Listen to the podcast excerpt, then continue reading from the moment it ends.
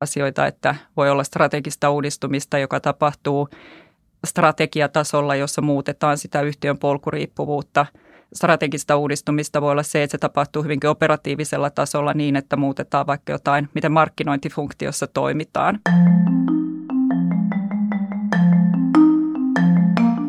Tervetuloa Strategian seurassa podcastiin. Tänään kuulemme, minkälainen hallituksen rooli on yhtiön strategisessa uudistumisessa. Vieraana on Hanna Sievinen, Futurisen hallituksen puheenjohtaja. Minä olen Petri Toikkanen ja tervetuloa Strategian seuraan. Ja tervetuloa Hanna, kiitos että pääsit vieraaksi. Kiitoksia, mukava olla täällä tänään. Aloitetaan taas kerran sinusta, niin kuin tässä podcastissa on tapana. Mikä tekee Hannasta Hannan? Tuota, eiköhän se ihminen ole ensisijaisesti semmoinen kimppu luonteen piirteitä ja temperamenttia, joka on alusta lähtien läsnä ja itsestäni sanoisin, että ehkä kolme adjektiivia, adjektiivia kuvaa hyvin, eli olen hyvin tiedonjanoinen, utelias ja aktiivinen. Ja toisaalta sitten Toki on aina niin, että ihminen kai peilaa aika paljon omia läheisiä ihmisiä, eli, eli jollain tavalla olen myös sitä, miten he minut, minut näkevät. Olen kauppatieteilijä, tein maisteritutkinnon aikana Helsingin kauppakorkeakoulussa, nykyään siis Aalto-yliopisto ja sitten olen tehnyt väitöskirjan LUT-yliopistossa – ja oma ammattiidentiteetti niin muodostuu ehkä kolmesta sellaisesta keskeisestä vaiheesta työelämässä. Eli lähdin nuorena, nuorena kauppatieteilijänä investointipankiksi ja olin, olin jonkun aikaa Lontoossa ja Tukholmassa ja tulin sitten Suomeen tekemään samoja hommia. Ja sitten tein varmasti sellaisen liikkeen siinä vuosituhannen vaihteessa, missä oma sukupolveni, aika moni teki saman liikkeen, kun halusi nähdä maailmaa ja kokea jotain suurta, eli menin Nokialle töihin ja olin sitten Nokialla 14 vuotta.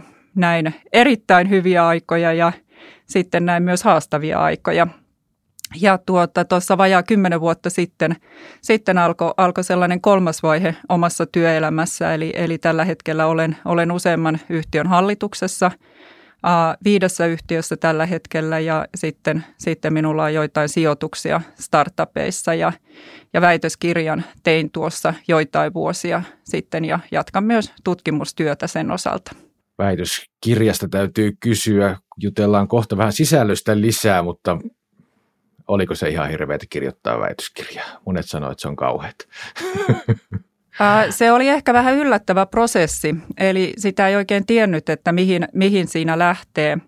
Ja voi hyvin kysyä, että olisiko lähtenyt, jos olisi tiennyt, minkälainen prosessi se on. Että sitä toki ehkä ajattelee, että siinä tehdään suurta tiedettä, mutta iso osa menee siihen, että kirjoittaa referenssejä ja, ja, ja korjailee erityyppisiä asioita, mutta kaiken kaikkiaan se oli erittäin hyvä ja antoisa, antoisa prosessi, että koin, että se antoi sekä henkilökohtaisesti että ammatillisesti todella, todella paljon. Eli kyllä kannustan kaikkia, joita tutkimustyö kiinnostaa, niin rohkeasti kannattaa vaan lähteä liikkeelle. Monasti käy niin, että kun sitä tutkimussuunnitelmaa kirjoittaa, niin siinä ehkä sitten valkenee se, että onko tämä sellaista, mitä haluaa tehdä vai, vai jättääkö sen muille.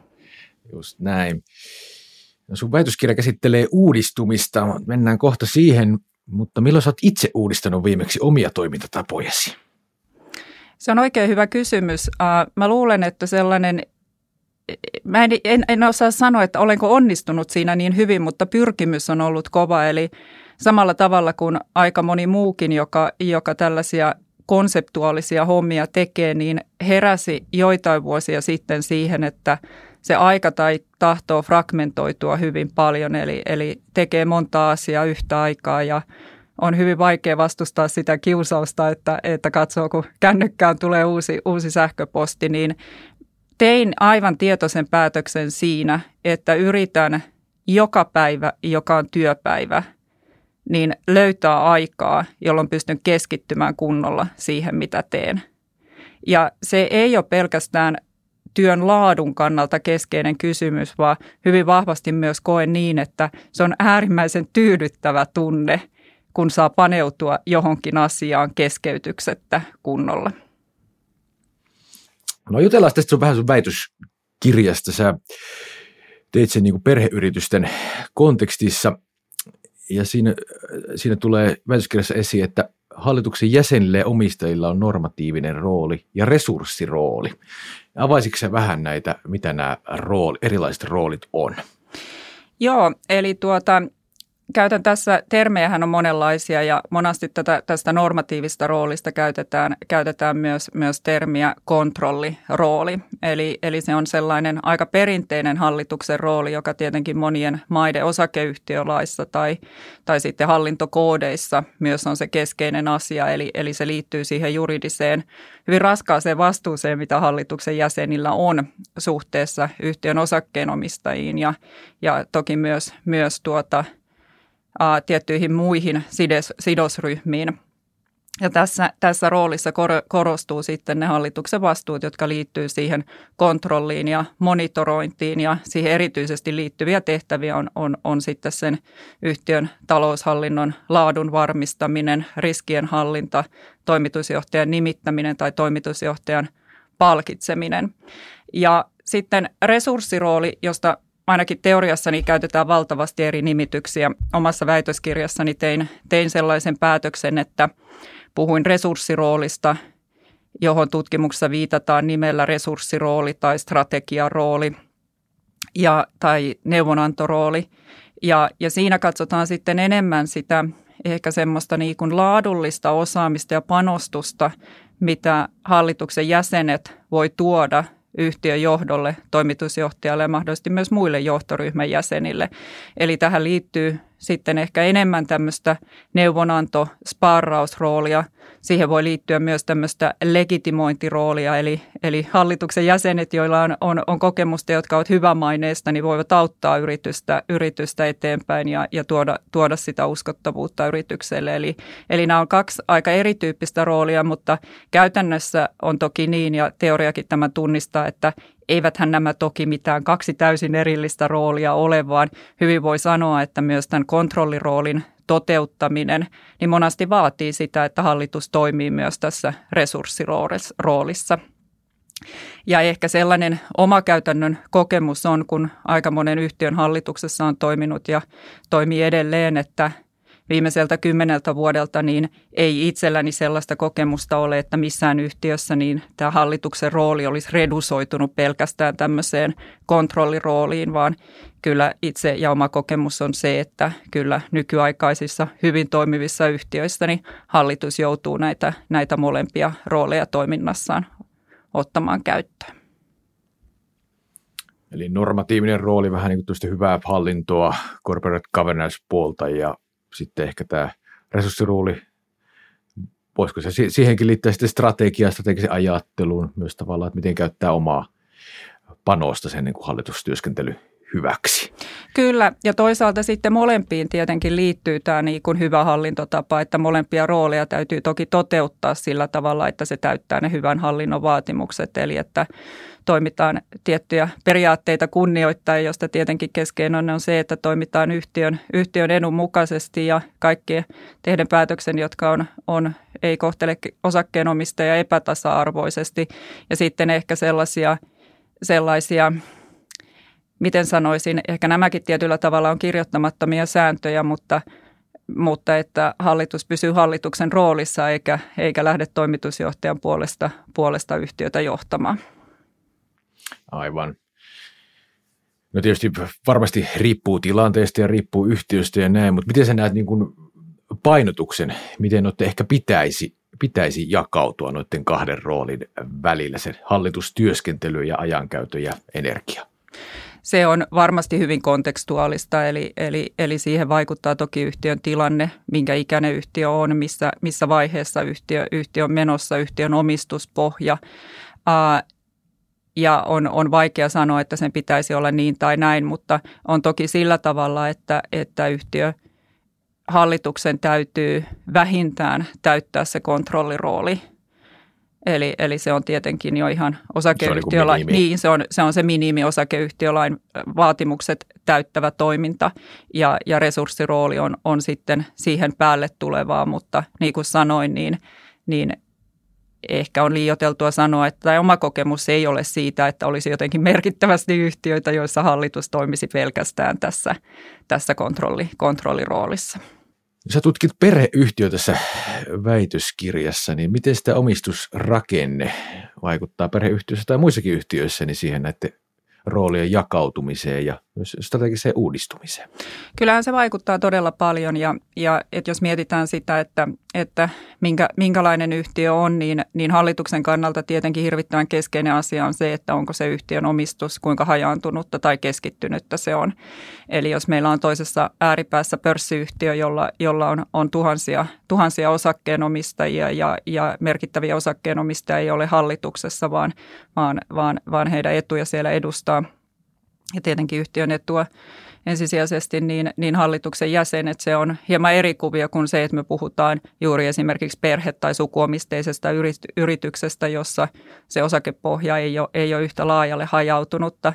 Osake ei ole likvidi, eli, eli ei ole välttämättä odotettavissa, että tapahtuu merkittäviä muutoksia siinä, siinä osakkeenomistajapohjassa.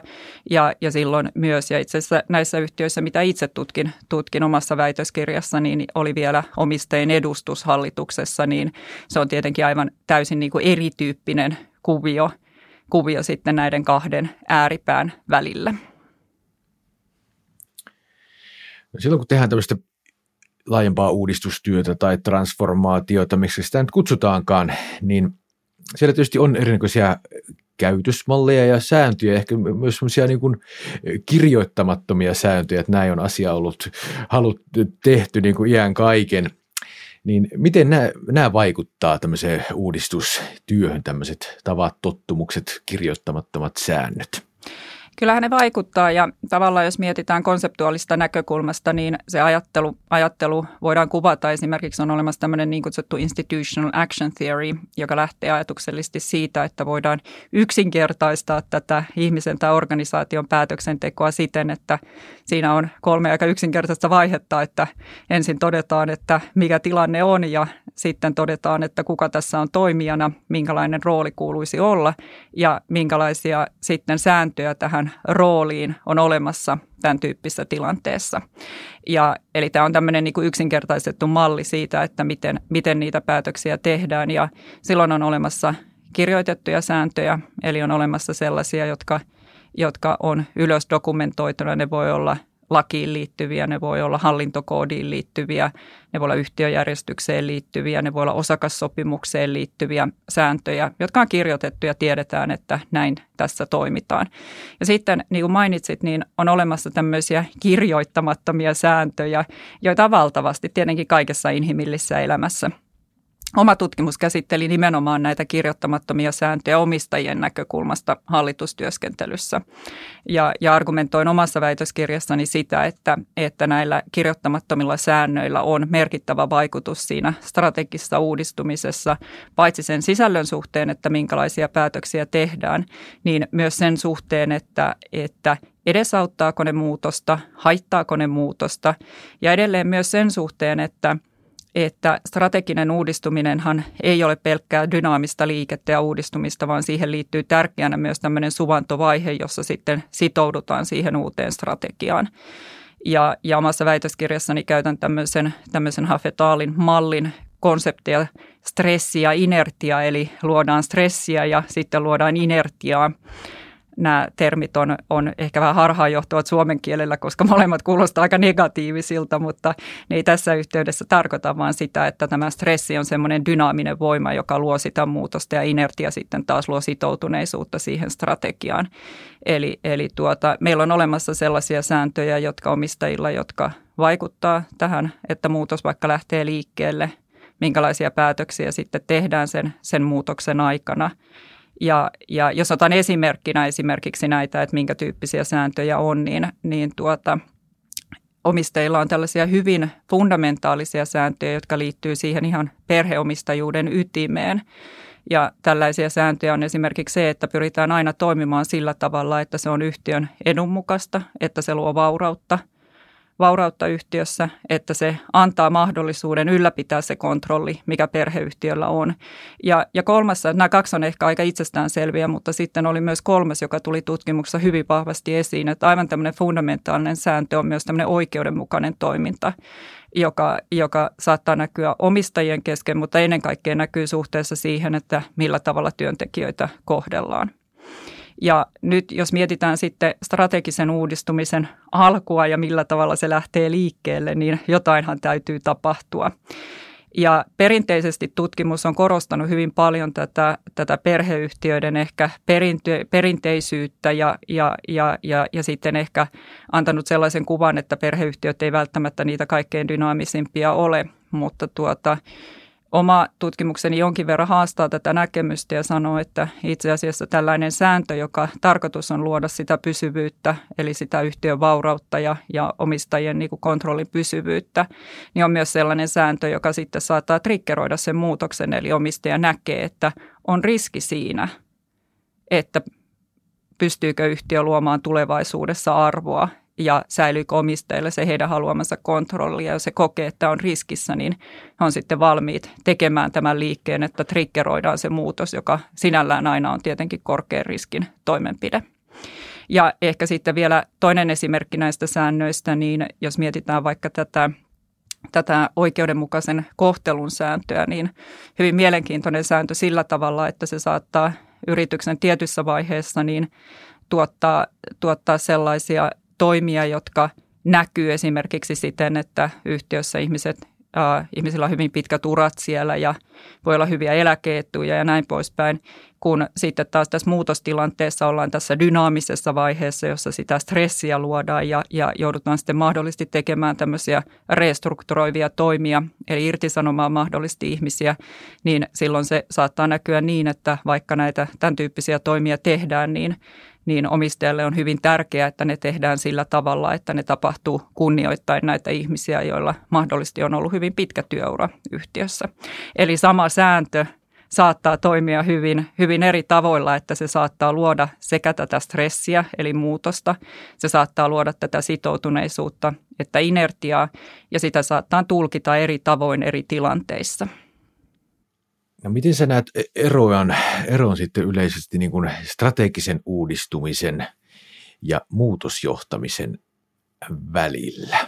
teoreettisesta näkökulmasta, niin ehkä tämä strategisen uudistumisen käsite on enemmän tämmöinen, tämmöinen systeeminen käsite, jossa puhutaan siitä, että koko organisaatio muuttuu. Teleologisesti halutaan, että se muuttuu jostain pisteestä toiseen pisteeseen ja, ja sitä tutkii tietyn tyyppinen kirjallisuus ja muutosjohtaminen sitten ehkä on enemmän tämmöistä uh, leadership-tutkimusta, jossa sitten ehkä enemmän tutkitaan niitä esimerkiksi niitä johtajuuden niin kuin tarvittavia kyvykkyyksiä, että tätä muutosta saadaan aikaan, mutta on ajattelutapoja, että strateginen uudistuminen voi olla, se voi olla erilaisia asioita, että voi olla strategista uudistumista, joka tapahtuu strategiatasolla, jossa muutetaan sitä yhtiön polkuriippuvuutta – strategista uudistumista voi olla se, että se tapahtuu hyvinkin operatiivisella tasolla niin, että muutetaan vaikka jotain, miten markkinointifunktiossa toimitaan.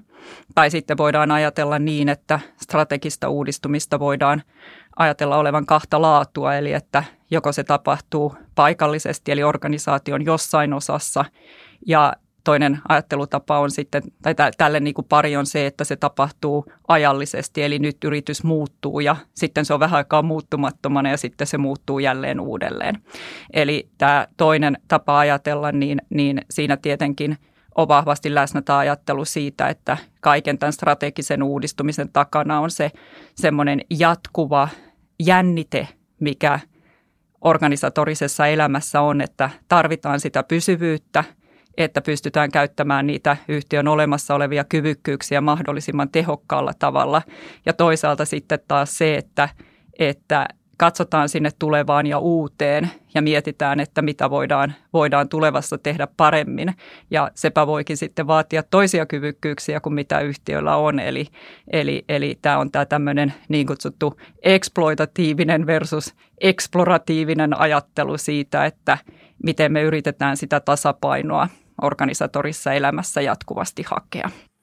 Miten sä itse näet, mistä se strategian uudistuminen lähtee liikkeelle? Onko se mahdollista käynnistää niin sanotusti vähän ennakoivasti vai onko se aina vaan, että se on se pakko ja sitten meidän täytyy uudistua?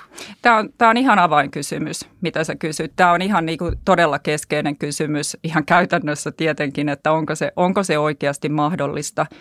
Ja, ja, ja tämä on myös teoreettisesti todella mielenkiintoinen kysymys yhtä artikkelia en meinannut saada julkaistua, kun otin siinä ilmeisesti hieman kontroversiaalin näkemyksen tämän asian suhteen. Mutta yksi semmoinen aika hyvä tapa ajatella eh, niin kuin teoriassa, ja mä valitsin sen itse asiassa, mä käytän sitä mun väitöskirjassa paljon, koska mulla se resonoi todella hyvin ja koin, että, että sillä on tarttumapintaa todellisuuteen, niin on tämä tämmöinen Hafetaalin malli, joka lähtee siitä ajattelusta, että – yrityksessä ei käytännössä muututa niin kauan kuin se olemassa oleva strategia tuottaa niitä asioita, mitä on toivottu, että se tuottaa.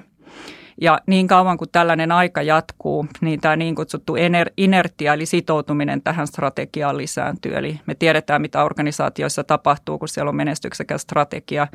Ihmisiä promotoidaan siihen liittyviin positioihin, tehdään investointia sellaisiin kyvykkyyksiin, jotka tukevat sitä olemassa olevaa strategiaa. Tulee tottumus, kaikki prosessit on optimoitu siihen. Ja sitten tarvitaan sitä tavallaan, että joko ympäristö muuttuu – tai sitten esimerkiksi yhtiön tulee uusia ihmisiä, jotka näkee asioita toisella tavalla, mutta kaiken kaikkiaan niin jossain vaiheessa alkaa itää se ajatus siitä, että ehkäpä tämä ei olekaan se paras mahdollinen strategia. Se voi lähteä jonkun verran sieltä sisältä päin, mutta yleensä se on kuitenkin suhteessa siihen ympärillä olevaan maailmaan. Ja kun tämä niin kutsuttu stressi sitten alkaa alkaa olemaan isompi kuin tämä inertia, niin, niin tämän teoreettisen ajattelun mukaan silloin syntyy tilanne, jossa tehdään päätös, että lähdetäänkö nyt evaluoimaan muita strategisia vaihtoehtoja.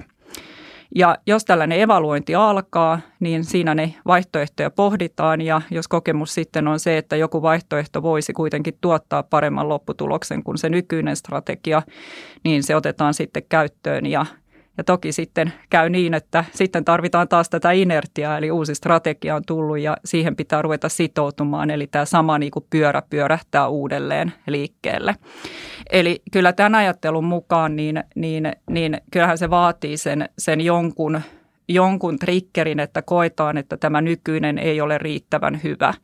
Ja se voi pahimmillaan tulla ulkoa päin, jolloin sitten tyypillisesti tietenkin ne, yleensä ne toimintamahdollisuudet on rajatut. Että jos yhtiöllä on esimerkiksi tilanne, jossa rahoitustilanne on tiukka ja päätösvalta on pitkälti velkojen varassa, niin se on aivan eri tilanne tehdä niin kuin strategista uudistumista kuin sellainen tilanne, että yhtiöllä on, on enemmän vapausasteita vaikka, vaikka tuota vahvan, vahvan taseen, taseen kautta.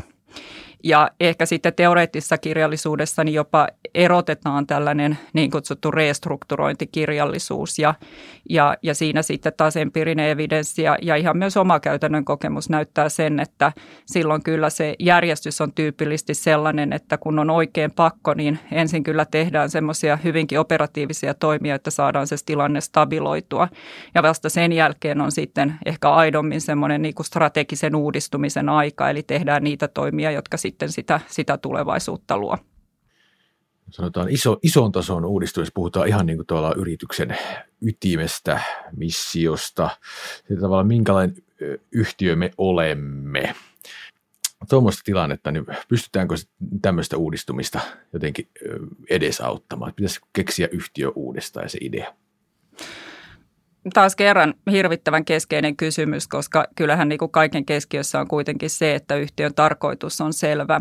Ja, ja tämä on, ehkä viittaan nyt taas mun väitöskirjaan, jossa, jossa on niin kuin, oli helppo tutkia, tutkia niin kuin suppeammassa kontekstissa tätä, tätä niin kuin omistajien näkemystä siitä, että mitä yhtiö on. Ja, ja tämä on todella iso päätös. Tämä on itse asiassa yksi näitä kirjoittamattomia sääntöjä monasti, että missä, mitä yhtiö tekee, että millä toimialoilla se voi olla tai ei voi olla. Että on tietenkin ideaalista ajatella, että yhtiöllä on niin kuin kirjoitettu hyvin selkeästi se, että me tehdään nyt vain tätä ja me emme tee tuota, mutta ne on monasti aika kirjoittamattomia sääntöjä ja perhe- ja sukuomisteissa yrityksissä, itse varsinkin kun tutkin tämmöisiä ehkä kypsemmän vaiheen yrityksiä, niin näkyy hyvin selvästi kyllä se, että, että omistajilla voi olla hyvin vahva näkemys siitä, että mikä on tavallaan se toimiala tai mikä on niin kuin se craft – mikä on se osaaminen, mitä tässä yhtiössä on.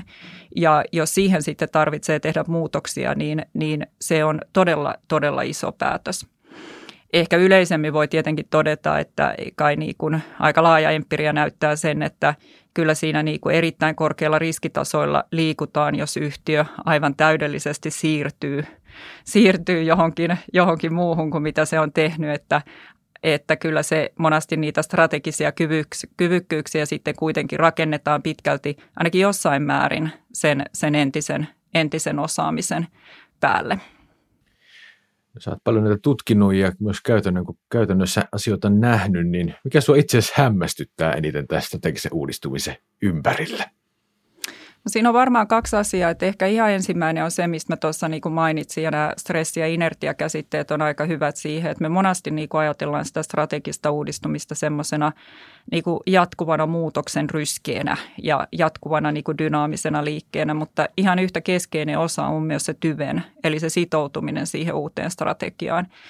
Ja, ja, ja se on mun mielestä niin keskeinen asia ymmärtää, että, että, että se uusi strategia onnistuu, niin siihen täytyy saada se organisaatio sitoutumaan. Meidän täytyy niin pyöräyttää uudelleen se inertiavaihe, joka sitten kuitenkin viime kädessä yleensä johtaa taas siihen, että täytyy uudistua, mutta se on, se on niin keskeinen osa sitä.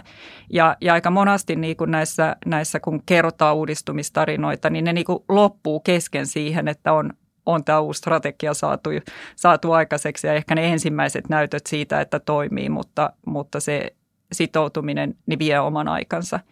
Ja toinen ajatus, joka liittyy sitten tähän aikaan ja, ja se on ehkä semmoinen niin oma käytännön kokemus, että en ole nähnyt yhtään sellaista strategisen uudistumisen prosessia, joka olisi tapahtunut nopeammin kuin suunniteltu. Että kyllä niissä yleensä aina sitä aikaa vie aika paljon – ja, ja itse olen välillä miettinyt sitä, että, että onko se niin kuin oikein, että meidän hirveän paljon niin kuin ihannoidaan tavallaan sitä, että, että ollaan niin kuin positiivisesti, positiivisella tavalla kärsimättömiä ja, ja, ja luodaan sitä painetta. Ja tietyissä tilanteissa, että saadaan ne toimenpiteet liikkeelle, näin se tietenkin on. Mutta näyttää ihan selvästi siltä, että tässä on kuitenkin inhimillistä toiminnasta kyse organisatorissa elämässä, niin se vie oman aikansa. Ja, ja kyllä silloin minun mielestä niin kuin hallituksella keskeinen asia on nimenomaan balansoida sitä roolia, että millä tavalla luodaan sitä oikeanlaista niin kuin kärsimättömyyttä, että niitä asioita saadaan aikaiseksi, mutta samalla on myös realistinen käsitys siitä, että kuinka pitkään semmoinen strategisen uudistumisen prosessi kestää silloin, kun me huomioidaan siinä kestoajassa ei pelkästään se, että tehdään näitä – näitä mahdollisesti hyvin radikaalejakin toimia, mutta myös siitä, että saadaan sitten implementoitua ja institutionalisoitua se uusi strategia. Niin nämä kaksi asiaa on ehkä semmoista, että, että ne jaksaa yllättää aina uudelleen ja uudelleen. Mutta mitä se, niin kun, jos se jonkinnäköisen haarukkaa heittäisit, niin mitä se tota, kauan uudistaminen vie ennen kuin se inhimillinen toiminta uudistuu ja se ajatus on uudistunut? Tämä on tosi hyvä kysymys, minkä sä kysyit ja, ja mä jäin niin oikein miettimään, että mikä siinä on se, se todellinen niin kysymys, että me voidaan tietenkin ajatella niin, että onko siinä keskeistä tavallaan se toiminnan niin koko tai kompleksisuus ajatellen, että jos se on mm. hyvin suuri koko tai hyvin kompleksi, niin se vie pidemmän aikaa ja jos se on pieni ja yksinkertaisempi se liiketoiminta, niin se vie vähemmän aikaa, mutta – Mä luulen, että itse asiassa kyse on jollain tavalla niin kuin ihmisen päästä ja millä tavalla mm. se toimii. Ja, ja se taitaa olla aika vakio siitä, että toimitaanko me pienessä vai suuressa yrityksessä. Että, että kyllä mä niin kuin itse sanoisin niin, että – että toki niin kuin sellaisia lähdetään liikkeelle, niin pitää pystyä näkemään niitä ensimmäisiä voittoja niin kuin hyvinkin pian. Se on jo sen motivaation niin kuin ylläpitämisen kannalta todella, todella keskeistä sekä organisaation sisällä että myös siinä, että osakkeenomistajilla luodaan sitä uskoa, että ollaan menossa parempaa kohti ja, ja, ja jos ei tämmöisiä niin kuin tuloksia saada ensimmäisen 12 kuukauden aikana, niin, niin kyllä siinä niin kuin aika kova motivointi ja selittämisen paikka on. Mutta ennen kuin itse uskaltaisin mistään niin kuin uudistumisprosessista lähteä sanomaan, että onko se onnistunut, niin kyllä mä siinä niin kuin viiden vuoden trackin haluaisin siitä, siitä alkupisteestä nähdä. No miten yhtiöhallitus, se tuossa vähän jo viittasitkin siihen, se on tietysti niin kuin varmaan herättelijä ja vähän semmoinen sparraaja. Ja se, että keskitytään siihen olennaisiin asioihin, että se, että jos ideoidaan jatkuvasti uutta ilman, että niitä asioita viedään sitten käytäntöön ja, ja niihin on olemassa niin kuin resursseja ja, ja, ja, ja annetaan se aika niiden tekemiseen, niin se ei välttämättä johda mihinkään hyvään. Ja, ja, ja itse ollaan tuossa yhtiönkin eräänkin yrityksen piirissä niin aika paljon yritetty käyttää sellaista ajattelumallia, että, että on tiettyjä asioita, joissa voidaan ihan todeta, että nämä tehdään ihan standarditavalla, että otetaan, otetaan se tapa, miten kaikki muutkin yhtiöt tekee, eikä, eikä kauheasti yrittää muuttaa. Sitten on toinen tämmöinen osa-alue, jossa todetaan, että, että lainataan sieltä, kuka nämä tekee parhaiten, eli mikä on se best practice, mm. että mietitään, että mikä toimiala tai mikä yritys, kuka nämä tekee kaikkein parhaiten ja yritetään kopioida se – ja sitten se kolmas on niinku se kriittinen, eli, eli se alue niitä asioita, joilla on se oikea potentiaali luoda yhtiölle semmoista pysyvää kilpailuetua, millä tavalla se yritys voidaan niinku differoida tavalla, joka on kestävä. Ja sitten panostaa nimenomaan niihin, koska niissä sun pitää pystyä toimimaan eri tavalla – ja, ja, ja luoda tavallaan se ehkä sitten muille se, se best practice, mutta tietenkin ehkä parhaalla tavalla vielä niin, että se ei ole helposti kopioitavissa, vaan se pysyy tämmöisenä, tämmöisenä pysyvänä, pysyvänä kilpailuetuna. Niin ehkä itse yritän tämän tyyppistä niin kuin ajatteluraamia käyttää niin, että ei yritetä tehdä kaikkia ja todetaan, että joissain asioissa täytyy löytää se oma – kaikkia muita parempi tapa ja joissa asioissa on ihan ok ottaa joku hyvin standarditapa tai ottaa joku toisen tekemä best practice käyttöön.